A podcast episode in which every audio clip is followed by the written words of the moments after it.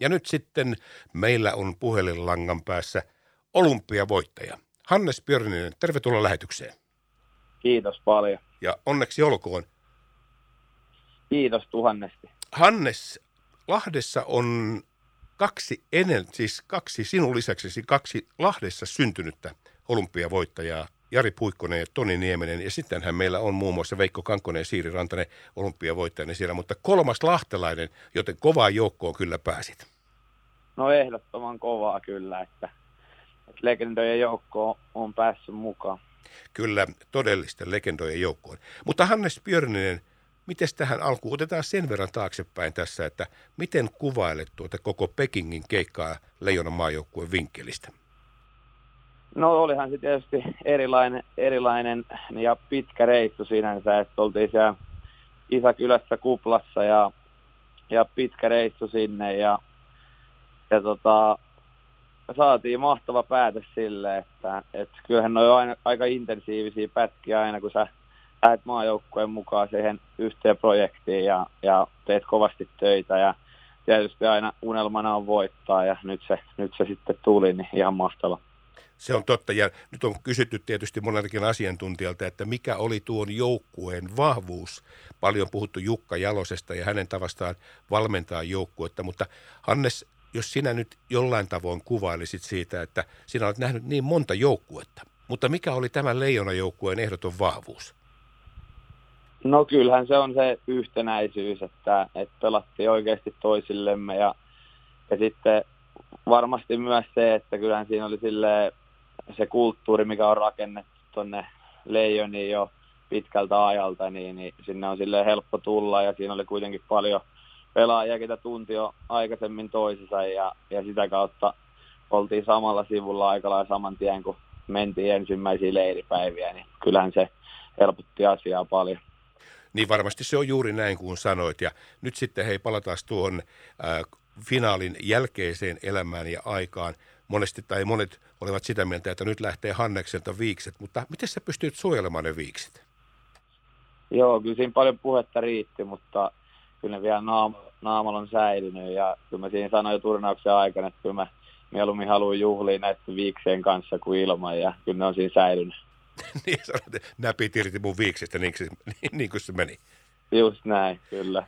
Hannes, nyt tietenkin tässä me lahtelaiset, tästä olemme ylpeitä tietenkin sinusta ja koko joukkueesta. Ja nyt sitten isoin toiveen odotetaan sitä, että sinulla olisi mahdollisuus kaiken muun oman työsi siellä jokerikiireiden myötä niin piipahtaa täällä Lahdessa, mutta koska me päästään näkemään se mitalli ihan livenä tässä iskuareenassa? No kyllä se luultavasti nyt näillä suunnitteilla niin on tulossa tuohon lauantaina pelikanssipeli ennen, ennen sinne tapahtumaa, että se katsotaan, katsotaan sitä vielä, mutta varmasti sitten myöhemmin kesällä ehkä, ehkä jotain, jotain tapahtumaa vielä on tulossa, mutta tosiaan tämä aika tässä kauden keskellä on vähän erilainen, että tässä ei, ei paljon, paljon kerkeä lomailla, niin tota, katsotaan sitä sitten paremmalla ajalla. Mutta lauantaina päästäisiin, ainakin saataisiin vähän esimakua siitä, että ottaisit mitalin mukaan. No joo, katsotaan sitä, eiköhän tuossa tiedoteta asiasta tarkemmin. Toivottavasti piankin, niin tota, katsotaan, katsotaan sitä ja seurataan tilannetta. Kyllä, kyllä.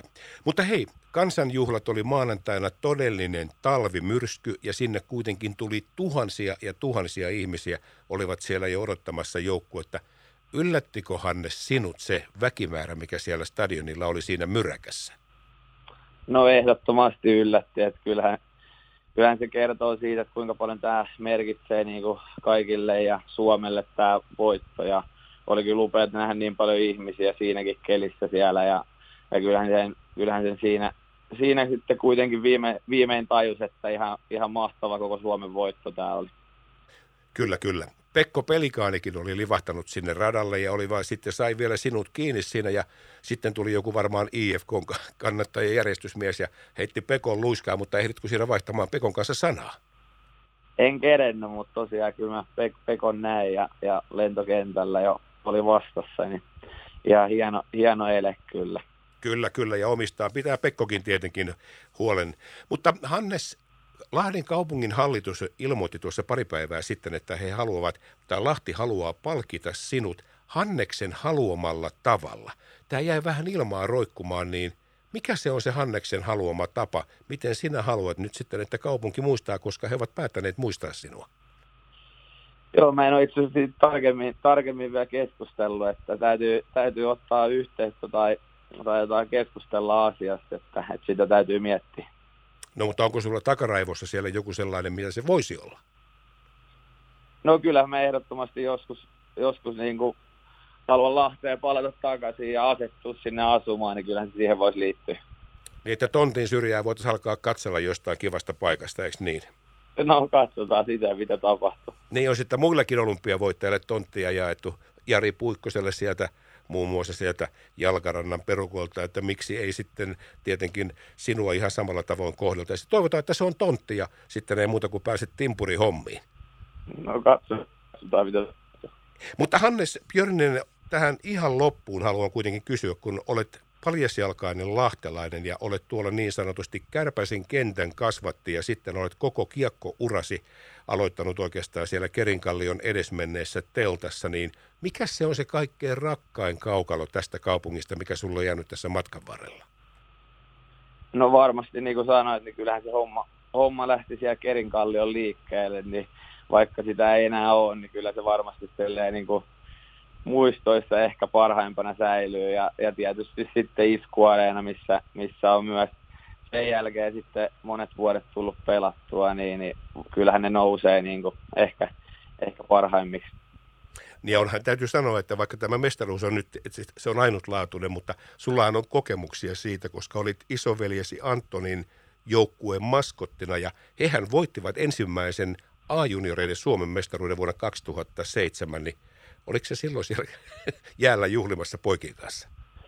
En mä jäällä ollut kyllä, mutta olimme sitä peliä siellä Espoossa katsomassa, missä se, missä se ratkesi. Ja katsomassa kyllä katsottiin joka peli ja elettiin mukana, että, että oli kyllä mahtavaa aikaa sekin. Ja kyllähän siitä – siitä niin kuin sanoit, niin on paljon seurattu isoveljen tekemisiä ja se on varmaan sellainen alkusysäys mun jääkiekkouralle ollut, että miksi on, miksi on aikoinaan jääkiekko aloittanut. Ja kyllähän tässä tällaisina hetkinä tietysti kiitollisuus nousee etenkin just perheelle ja läheisille ja, ja kaikille, ketä on ollut matkassa mukana alusta lähtien, niin, niin se nousee pinta. Kyllä, sinähän, sinultahan ei varmasti kysyttykään, kun isäsi ja äitisi kulkivat Antonin matkassa, niin siinä oli sitten sanomattakin selvää, että Hannes on siinä sitten kyljessä ja Hanneksesta tuli myöskin joukkueen maskotti. niin, kyllä se näin menee. Hannes Björninen, kiitos tästä. Minä päästän sinut nyt. Sinulla on kaikkia muita kiireitä. Työt odottaa tuossa, mutta me odotamme sinua nyt lauantaina Lahteen. Niin tuu vähän vilauttamaan. Mietitään sitten, että mitä se sitten on se muu juhla siinä, mutta päästään edes osalliseksi ja pikkuisen vähän haistelemaan sitä olympiakultaa. Jees, näin tehdään. Kiitokset. Kiitos paljon. Moikka moi. Moi moi.